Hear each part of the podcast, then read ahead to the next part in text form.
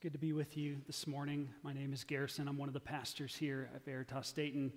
We're very glad to be together this morning. If you are a guest with us, welcome. We're so glad that you're here. If you're on the live stream with us uh, and, and, a guest with us, we, we, are so glad that you tuned in. Um, let's uh, uh, take a moment. I, I, I want to ask you to fill out the Connect card. We actually, I think we have uh, copies of Connect cards out on the table out here.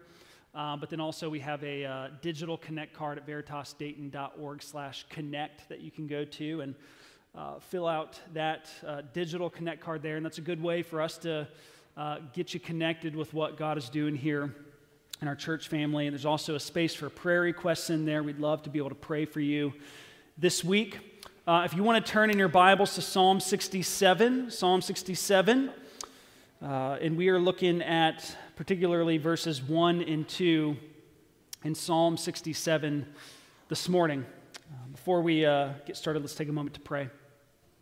Father, we, we give you thanks for your, your grace and kindness to us in Christ. We give you thanks uh, that the, the, the requests in this text for blessing and grace and your face to shine upon us are a reality in Christ Jesus. We thank you for giving him to us so that we might be in him and be given unto you.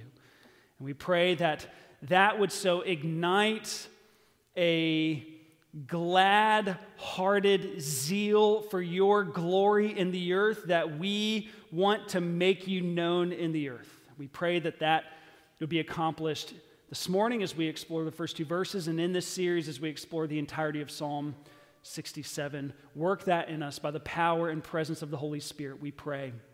In Jesus' name, amen. Amen. Well, I am sure that uh, you've had your eyes fixed on the United States this last week, and really along with the eyes of the majority of the world. You know, we've been watching an interesting event, really maybe a, a historic event, unfold before our very eyes, and it's, it's been riveting, hasn't it? As we move toward this psalm, I'd like to lift our eyes a little bit higher. Of course, we, we care about what's happened this last week. We care about what happens in our nation. We care about who our elected officials are and, and all of those things. And that's appropriate as long as there's not an exaggerated interest in it. But, but I want to lift our eyes this morning and over the next few Sundays beyond that of our nation and our own national concerns, as important as those might be, I'd like us to have our eyes lifted beyond that of our nation so that we might consider the entirety of the globe. Now, John Stott uh, once rightly said that we must be global Christians because ours is a global God. And he's right. So we want to be concerned not just with our own nation, we want to consider not just our own nation, but really all the nations of the earth.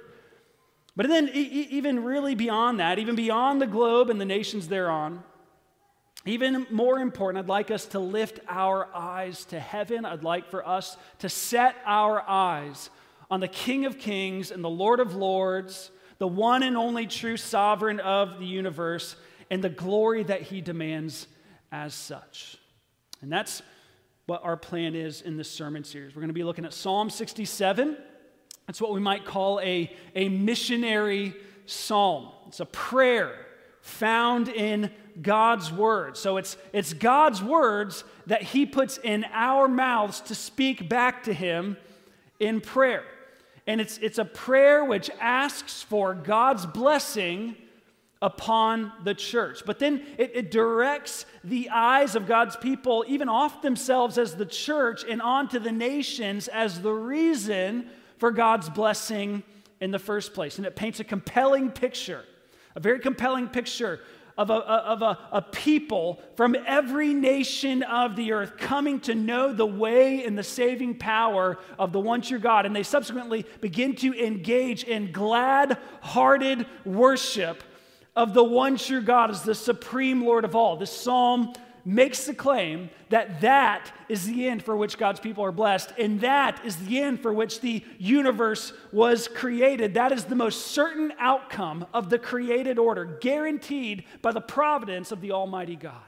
That's what the psalm tells us about. And so we're going to spend the next three Sundays uncovering Psalm 67. The first two verses this morning, we'll see the, the motivation of missions, which is God's blessing upon his people. And then next week, we'll, we'll look at verses three to five as we see the goal of missions, which is God's glory, all nations worshiping God with glad hearts. And then lastly, in verses six to seven, we see the certainty of missions, which is that God will indeed bless his people and they will reap a great harvest, and all the nations of the earth will bow down to the Lord in fear of him. And during this three week series, we're going to do something a little bit different.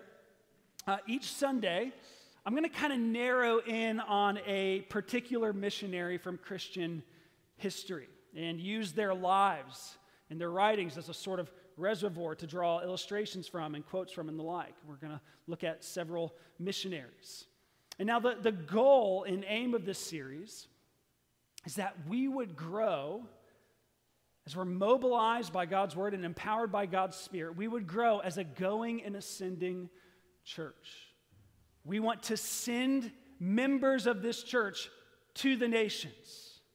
And I'm praying that in the wake of this sermon series, whether it be this week, at the end of the sermons, three weeks from now, or several years from now, that in the wake of this sermon series, whether it be any of those times, that three to five individuals and households would begin to sense a call to go to the nations themselves, to go for the sake of missions. And I'm praying that our church would grow in prayerful and financial and spiritual support of missions. I'm praying that our church would grow as a going and ascending church. My prayer is that God would bless us during this time to that end. So we're going to dig in to Psalm 67, verses 1 and 2. If you'd like to stand with me for the reading of God's holy and precious word, let's listen with reverence and joy to the word of our God. To the choir master with stringed instruments, a psalm, a song. May God be gracious to us and bless us and make his face to shine upon us, Selah. That your way may be known on earth, your saving power among all nations. Let the peoples praise you, O God. Let all the peoples praise you. Let the nations be glad and sing for joy, for you judge the peoples with equity and guide the nations upon earth. Selah. Let the peoples praise you, O God. Let all the peoples praise you. The earth has yielded its increase. God, our God, shall bless us. God shall bless us. Let all the ends of the earth fear him. This is the word of the Lord. Thanks be to God. You may be seated. Well, Lottie Moon was born December 12, 1840, in Albemarle County, Virginia. She was reborn December 1858 at the age of 18. She died Christmas Eve 1912 in a port just off the coast of Japan. And for the last 40 years of her life, she gave her life to missions in the nation of China. And there she is as a young woman.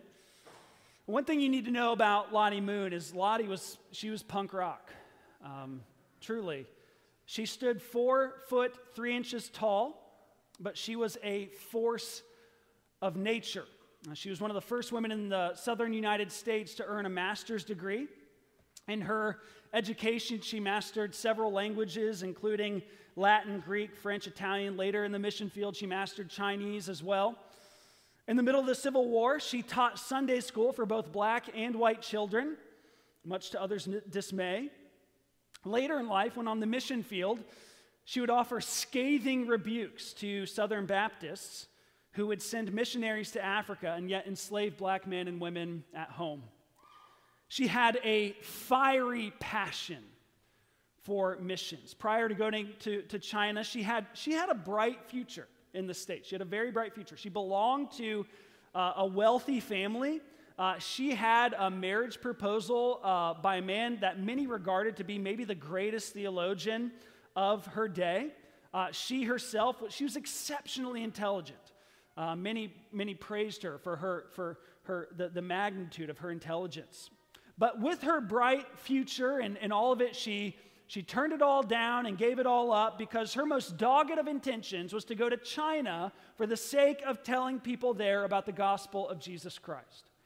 And so she went to the missions board of the Southern Baptist Convention and she told them to send her as a missionary. There's a little problem though. Southern Baptists at that time did not send single women into the mission field. To be sent into the mission field, you either had to be a man or married to one. But she didn't let that stop her. When they told her that she couldn't go, that four foot, three inch powerhouse told them, Watch me, watch me go. And she did.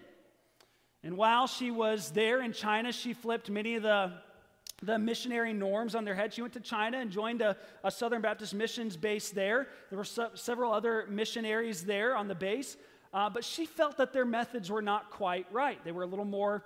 Um, uh, tactful, they were a, a little less um, radical in their approaches to evangelism, preferring to do it through schools on the base and to, preferring to do it on the base. They, in many ways, continued their Western way of life, eating, dressing, living as Americans in China, but she took it to the streets. Lottie took it to the streets. She began to live as the locals did. She wore the local dress. She ate the local food. She learned the language. She went from village to village uh, to, to tell others about the gospel of Jesus Christ. And that's something that she wasn't actually supposed to do. No one was supposed to leave the missions base in that way, especially not a single woman. But she traveled from village to village to preach the gospel and offer practical help. In 1890, persecution broke out in China against Christians in a, a city named Shaoling. And uh, a man named Dang, or Dan Hobang was tied to a pole. He was a pastor there. He was beaten, and he refused to, to to renounce his confession of faith. Another young man, a recent convert, um, uh, Li Shou Ting, was beaten by his brothers, had his hair torn out of his head by them. He also remained steadfast, would go on to be a great evangelist in northern China. And when Lottie heard about this, this persecution, she rushed immediately to Shaoling and she told the persecutors, she went to the persecutors and she told them, if you're going to try to, to close and destroy his church, you're going to have to kill me first. Jesus gave himself for us Christians. Now I'm ready to die for him. And one did try to kill her. He was providentially hindered. When the authorities intervened, the Christians there in Shaoling refused to press charges against their persecutors, which in turn led to many in that village coming to trust in Christ as their Savior. On another occasion, a revolution broke out in China in 1911. The fighting was intense, and it was all around the, the missions base where Lottie was. And uh, it became so fierce that the American consul actually told the missionaries there that they were to go to another city in China, which was safer. And so all of them went, except Lottie.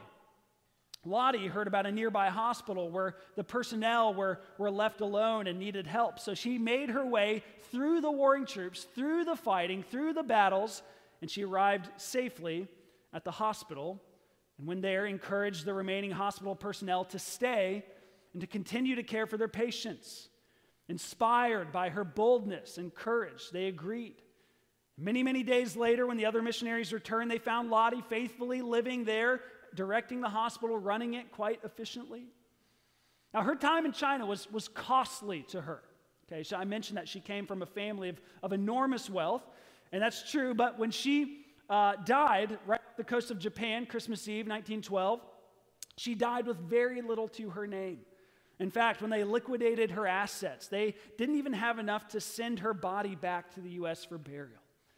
During the revolution there in China, she was, there was also a famine and while Lottie had access to food as a missionary, she continued to give away her food, continued to give away her money, taking very little for herself, saying that if the Chinese weren't able to eat, neither would she. And so she died in 1912, weighing 50 pounds. During her time in China, she faced revolution, war, famine, plague, and more. It was costly.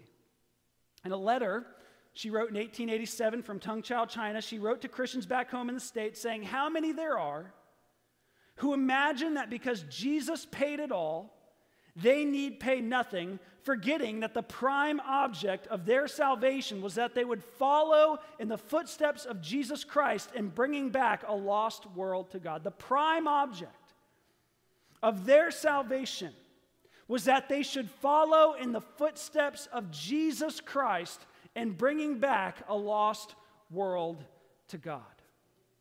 Well, our text this morning reveals the same idea here. In verses 1 and 2 of Psalm 67, the psalmist prays for God's blessing and grace.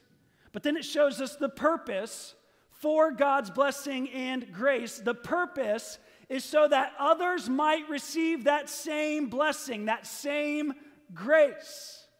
God's people long to be blessed by God and are blessed by God, but are blessed by God to be a blessing to the world. We know God's saving grace so that the world might know God's saving grace. We know his way of salvation so that the world might know his way of salvation.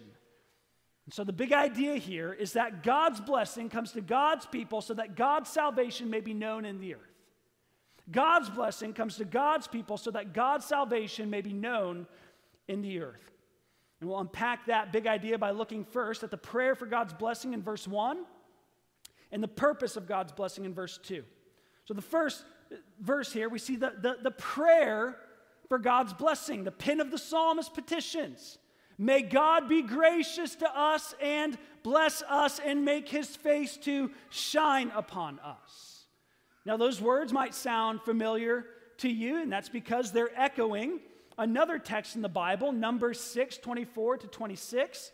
Is what we sometimes call the Aaronic benediction, the Aaronic blessing. Aaron was the name of the high priest, the first high priest in Israel, and God gave him a blessing, a benediction to pronounce over the nation of Israel in their worship. And that blessing was this the Lord bless you and keep you. The Lord make his face to shine upon you and be gracious to you. The Lord lift his countenance upon you and give you peace. It's a pronouncement of God's blessing upon God's people.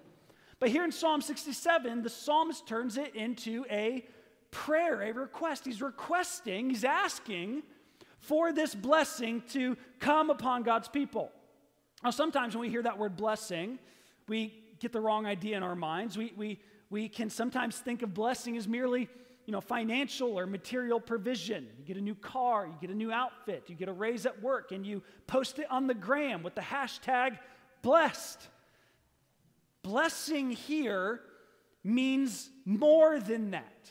Here, this request for blessing is a request for at least two things God's pardon and God's presence. God's pardon and God's presence. First, he asks for God's pardon. He, he says, May God be gracious to us. Well, grace is, is unmerited favor, his, God's undeserved kindness, his unearned benevolence to us in Christ. And it begins with forgiveness. But please know that the, the biblical concept of pardon and forgiveness goes beyond that of merely removing the consequences of our sins Biblical pardon means full reconciliation to the living God in Christ. It means being saved from our sin, from our guilt, from the consequences of sin, into the gift of eternal life with God in Christ, so that now we may live with, in, and for the living God forevermore. That, that is the request for grace. And that brings us to the second request here the, the Lord's presence. For the Lord's presence. The psalmist goes on to request the Lord's face to shine upon God's people. What does that mean? That, it's a request for the Lord's favorable presence. Of course, you know, in, in one sense, everyone all the time is living in God's presence because God is present always, everywhere, at once. This is what we call the Lord's omnipresence. Omni meaning all, presence meaning his, his presence. He's here all the time, everywhere, all at once. But you know, you can be in someone's presence without having their favorable presence. Think about when you're at a dinner party or when you're eating dinner with your, your city group, and there's a whole lot of people seated around the table, and there's a lot of conversations going on, and you can be sitting right next to someone. You're in their presence, but their face is turned away from you. They're having a conversation with someone else at the table. You're in their presence in one sense, but in another, you're not.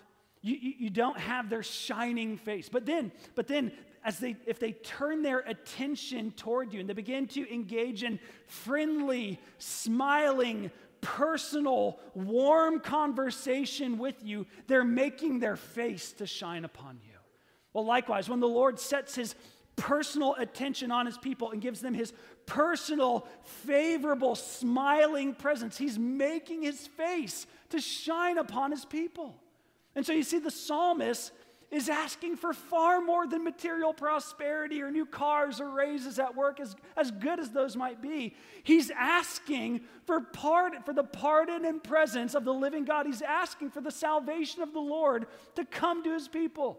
He's asking for God's full forgiveness to come to his people. He's asking for the favorable presence of the living God.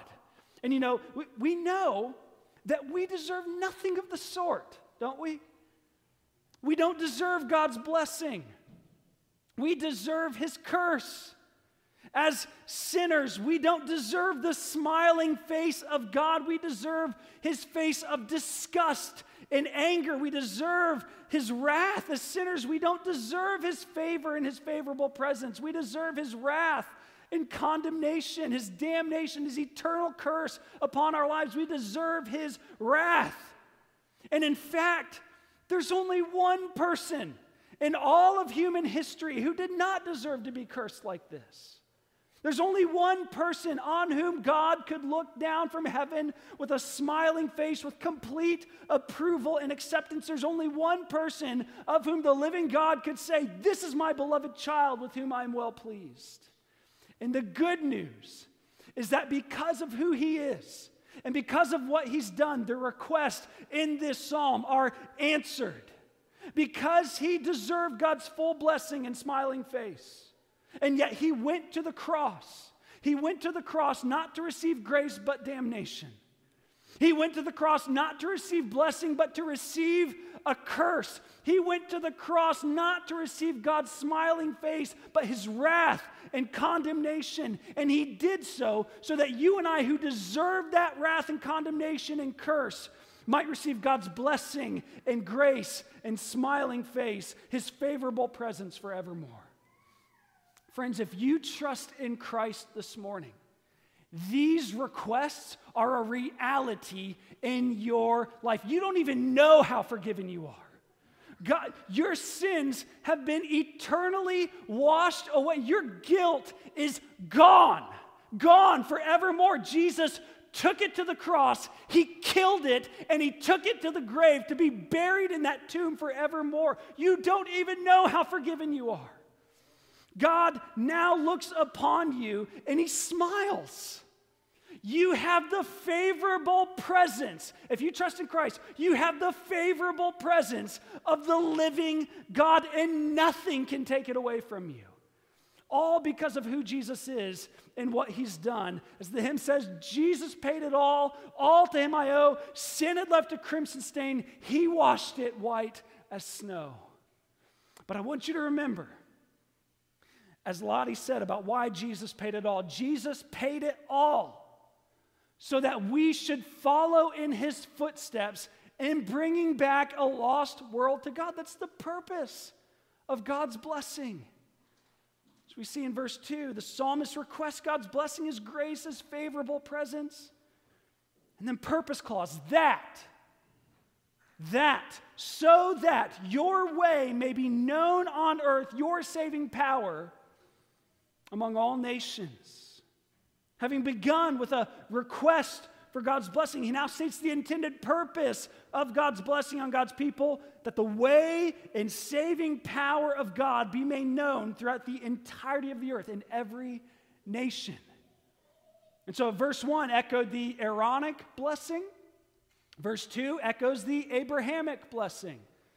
And we talked about this briefly last week. If we go further back, from number 6 to Genesis 12, 1 through 3, we find the most thrilling promise that God made to Abraham. He says to Abraham, when Abraham was living in, in paganism, worshiping idols, the Lord God comes to him and encounters him and calls him, and he says, Go from your country and your kindred and your father's house to the land that I will show you, and I will make you a great nation, and I will bless you and make your name great, so that you will be a blessing. I will bless those who bless you, and him who dishonors you, I will curse. And listen, in you, all the families. That's, that's all the, the people groups, all the ethnic groups, all the clans and tribes and nations of the earth shall be blessed in Abraham. What's the purpose of God's blessing upon Abraham and upon God's people? That all the families of the earth, all the people groups, all the ethnic groups, all the clans and tribes and nations of the earth will be blessed through God's people. When the refreshing water of a steady rain comes down upon a mountain, it does not stay in the mountain, but it trickles and flows down into the valley, giving life and abundance and greenery there below. And likewise, God's blessing, his, his refreshing blessing, falls upon his people, and it falls upon his people and then flows upon them and flows out from them into the nations of the earth. And indeed, what could be more natural? What could be more natural than that? As those for whom Christ was sent and came to redeem and save, wouldn't it be so utterly natural for us to be concerned about the redemption and salvation of others? As Lewis talked about, he, he, Lewis in, in Mere Christianity talked about how, how the enjoyment of a thing can't be really, the end of it is so that we might praise and express and share it with others. And that really the enjoyment of something is incomplete until it's expressed and shared with others. Wouldn't it be so natural for us to be, to, to, to, to be concerned about the redemption and salvation of others because we've so enjoyed our own salvation? We have the joy of salvation. Wouldn't it be so natural for us to be sent so that we might share with others the joy and favor we found in Christ? You know, it's often said that, that when you're in love, you want to tell the world. And indeed, it's true. If, if you have found a salvation that so thrills and invigorates your soul and brings such joy to your heart, you can't keep it to yourself. If you can, then, then at best you failed to grasp something of the salvation you've been given in Christ, and at worst, you've not received it at all. In one missions journal from 1888, Lottie, Lottie demonstrates the sort of heart that a Christian has toward the lost and the unreached of this world. Listen to, listen to what she writes. She says, The needs of these people, is talking about the people that she's been sent to in China there, the needs of these people press upon my soul. I cannot be silent. It's grievous to think of these human souls going down to death without even one opportunity of hearing the name of Jesus. People talk vaguely about the heathen, picturing them as scarcely human or at best as ignorant barbarians. If they could live among them as I do, they would find in the men such respect to admire. And in the women and girls, they would see many sweet and loving traits of character. They would feel, listen, pressing upon their heart and conscience the duty of giving the gospel to them. It does seem strange that when men and women can be found willing to risk life, or at least health and strength, in order that these people may hear the gospel, that Christians withhold the means to send them. Once more, I urge upon the consciences of my Christian brethren and sisters the claims of these people among whom I dwell. Here I am working alone in a city of many thousand inhabitants with numberless villages clustered around or stretching into the illuminate distance. How many can I reach? It fills one with sorrow to see these people so earnest in their worship of false gods and seeking to work out their salvation by supposed works of merit with no one to tell them of a better way.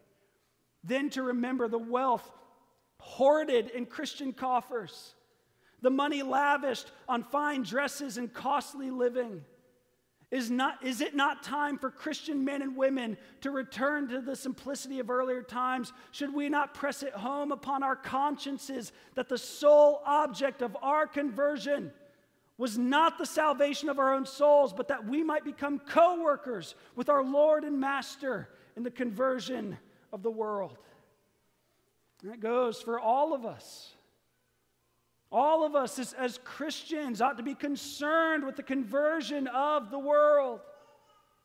We ought to be concerned with the gospel going forth into people groups still unreached by the truth of the gospel. The lostness of this world, the reality of individuals going into eternity without ever hearing the name of Jesus Christ ought to sting and burden our consciences like Lottie's.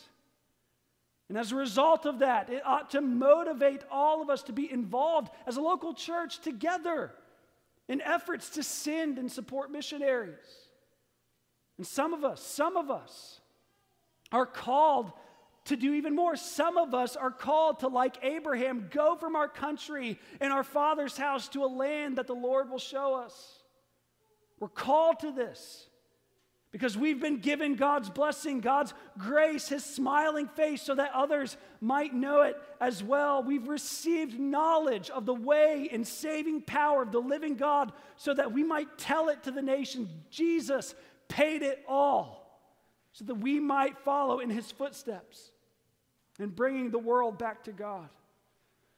And so, in light of this, what should we do? What should we do? Three things pray, send, go. Pray, send, go. First, pray. And this point seems obvious, seeing as how the, the, these two verses themselves are a prayer for global missions. The psalmist prays for God's blessing upon God's people so that God's blessing may reach the nations. And so, to begin with, in praying, we should pray for a greater measure of the Lord's blessing upon his people, the church. You know, and of course, the, the Lord has already blessed all of his people in Christ with pardon and his presence, with forgiveness, salvation, redemption.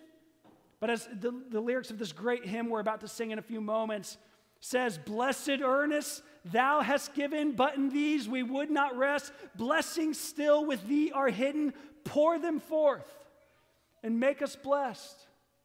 And with the Lord, there's always more to discover. There's always more blessings stored up for his people. There's always higher heights of love of which to be assured. There's always deeper depths of grace to rest in. There's always a greater level of assurance. There's always a more conscious experience of the Lord's smiling face. There's always more power in the infinitely power, powerful Holy Spirit in which we can walk. And so, as the Puritans used to say, we ought to live with a kind of holy discontentedness in our progress in our Christian walk. We ought to it, it always be pressing in for more, further up and further into Narnia, as the Pevensie children said in the last battle. And so, plead with the Lord before his throne for such blessings so that we might be more fruitful servants for his purposes in making Christ known in the earth. And not only for greater measure of blessing in the church, we ought to pray for unreached people groups to be reached with the truth of the gospel. We discussed last week uh, that according to the, the Joshua Project, there are 17, uh, 17,442 people groups in the earth, with 7,413 of them considered unreached by the gospel. That's 42% of the world's population, 3.23 billion people. That is urgent. Does that not deserve at least our most fervent and earnest prayers? Should we not then be crying out for God's way and saving power to be made known in the earth amongst such people groups? We ought to pray for unreached people groups. You know, this morning we have these info sheets uh, available, these prayer sheets available. They should be out on the, uh, the welcome table out here. And we have some other things as well uh, some booklets uh, on the table out there with uh, unreached people groups that you can pray for each and every day over the next 40 days. Church, I implore you. Give yourself to praying for them, pleading for them, crying out on their behalf in the coming weeks. Seek the Lord for the gospel to penetrate these people groups and convert many. Pray for unreached people groups to be reached with the truth of the gospel. And there, there are many places and occasions in which you could do this. You know, I, I would implore you to do this in your private prayer time. Every morning when you wake up, grab your Bible, grab this sheet, and go to the Lord. Go to a private place and read the scriptures and pray and work through this and pray for unreached people groups and your city groups over the next several weeks. We're encouraging groups to take a break from their, their regular rhythms, to simply pray through these sheets for global missions. But then also, pray in this way with your children during times of family worship. Now, our family has a map in our kitchen. We'll, we'll use resources like we've provided for you this morning. We'll, we'll, we'll uh, look for information on unreached people groups and point out where they live on the map. And we'll take time as a family with our children to pray for these unreached people groups to be reached with the truth of the gospel. And I'd encourage you don't underestimate the, the, the kind of impact that such a practice will make upon your children. You know, some time ago, I read a, a biography of the great missionary John Paton. If you'll permit me to talk about someone other than Lottie for a second. Uh, at, at, one point in time, he recalls growing up in his household with his father. His father uh, made socks for a living. And, uh, and, and he recalls his, his father's prayers during family worship. And this is what he says about him. He says, How much my father's prayers at this time impressed me, I can never explain, nor could any stranger understand. When on his knees and all of us kneeling around him in family worship, he poured out his soul with tears for the conversion of the heathen world to the service of Jesus Christ. And for every personal and domestic need, we all felt as if in the presence of the living Savior and learned to know and love him as our divine friend. Don't underestimate the kind of impact that you might make on your children in praying for global missions. I'd encourage you to, to assume habits like these, to pray for God's blessing upon God's people, to pray for his saving power to be made known among all nations. And next, we, not, we ought not only pray, but send. We ought to send missionaries to go and live among unreached people groups so that they might hear the gospel of Jesus Christ. As we quoted last week, John Piper once said, Go send or disobey. Go send or disobey. We don't want to disobey. As a church, we want to go and we want to send. Some of us must go, and if some of us must go, then others of us must send. That requires the rest of us to send. And that requires prayer, but it requires more than prayer. It also requires financial contribution. And so, to be a sending church, we must give financially for the sake of missions. We set aside 12% of our annual budget as a church for national and, and international church planting, evangelism, missions. And, and we actually give above and beyond that often because of your generosity as a people. You Veritas, you are incredibly generous, and I, I love that about you. And just two weeks ago, we were able to give above and beyond our regular giving to missionaries, uh, two international missionaries, and one uh, uh, national uh, North American church planter. This is largely because of your generosity. And so I, would encourage you as a church, if, if you're one of those who continues to give generously and abundantly, I encourage you to do this because when our budget increases, we can give more. And, and we're able to give more as a church. And, and so, for those of you who do give, I, I just want to encourage you continue, persevere in doing that. For those of you who are members and, and are not giving regularly and generously, I'd also want to implore you start. Start. You want to participate in God's global mission. You want to contribute what you have for the sake of world evangelization. I, I, I mentioned that Lottie quote earlier. Begins with this timeless exhortation, though, to, to give. Listen to what she said. I wonder how many of us really believe that it is more blessed to give than to receive.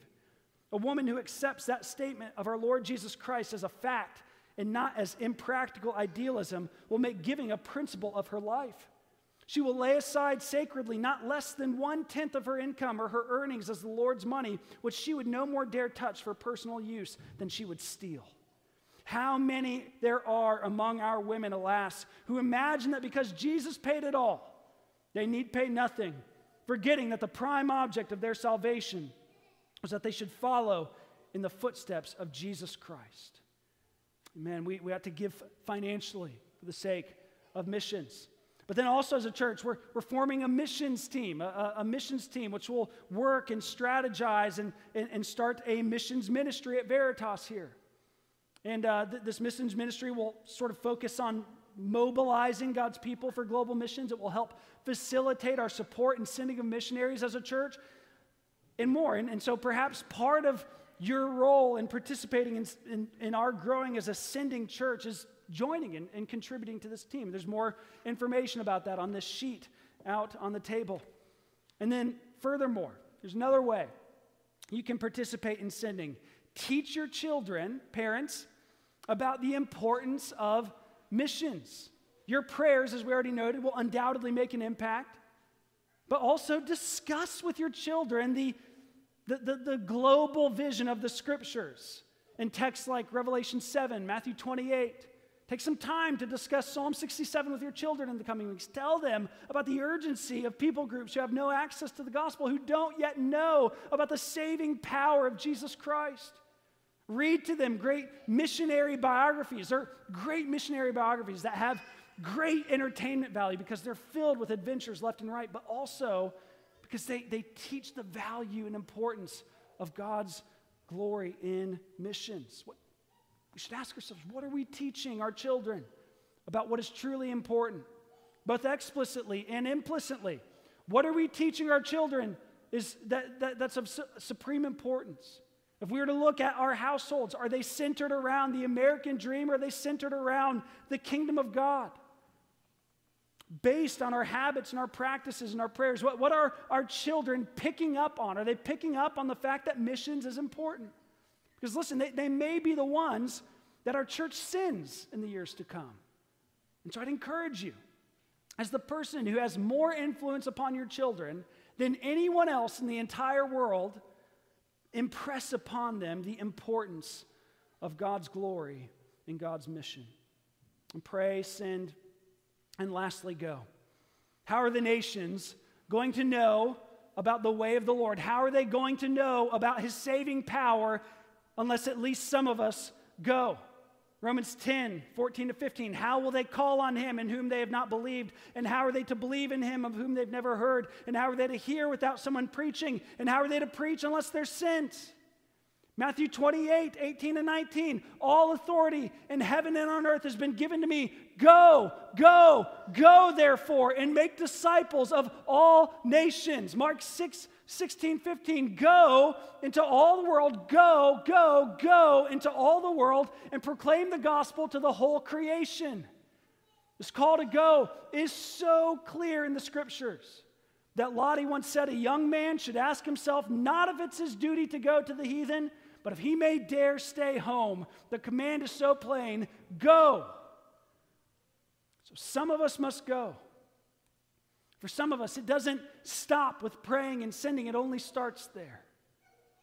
And so I'm praying and I'm asking you to join me in praying that there would be three to five individuals or, or, households in our church that would begin to sense this call to go and who would start preparing their lives to go, and that our church would be a church that prays for and supports and sends them. Some of us must go. Some of us must go. And now you might be wondering why on earth we're in a series like this right now. Why on earth would we go through a sermon series that's seeking to challenge and mobilize God's people in a time such as this? After all, these, these times are, aren't they hard enough as it is? going through a pandemic. People are, are hurting and facing crises left and right. The, this election season has been depleting for some of us. People are, by and large, feeling weary.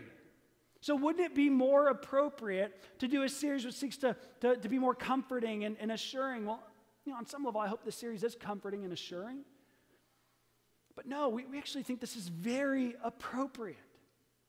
You know, we're, we're not the only ones who are going through crises. We're not the only ones who are going through a pandemic. We're not the only ones facing political unrest. There are many nations and peoples of the earth who are going through the same things and perhaps worse than we are. The reality is that the entire globe is feeling this. And many nations and peoples of the earth are going through such without the hope of the gospel of Jesus Christ. You know, I mentioned earlier that Lottie used to go from village to village to preach the gospel and offer practical help. This was not really normal for her missions base, at least at first. It was against the rules.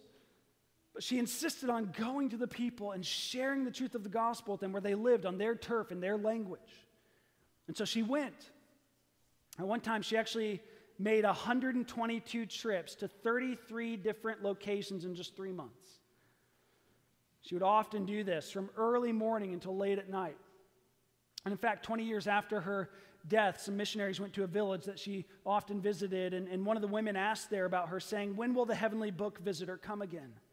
How she loved us. On one particular day, she was going, traveling from village to village. She walked and walked and walked. She visited 10 villages that day. She felt like she'd walked all over China.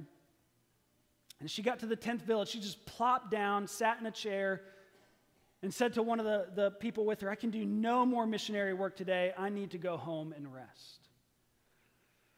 But then, just a, a few minutes later, people from the village spotted her and began to surround her. Reinvigorated, she got up and she said to her, her partner, We have the words of eternal life, and we must speak them in spite of our weariness. My friends, we have been given eternal life. We have been given the blessing, the grace, the smile of the living God, and with that, we've been given the words of eternal life. We must speak them in spite of our weariness. We must pray and send and go. We must make the way of the Lord known in earth and make his saving power known among all nations. This is why we've been given eternal life. This is why God's blessing has come to us. Jesus paid it all so that we should follow in his footsteps in bringing back a lost world to God. And we fulfill this calling faithfully. Let's pray together. Father, we pray that you would impress this message upon our consciences so that we would be filled with vigor and fire like Lottie Moon, to make Jesus known in the earth. We pray that you would grow us as a praying, sending, and going church. For the sake of your name, we pray through Christ our Lord.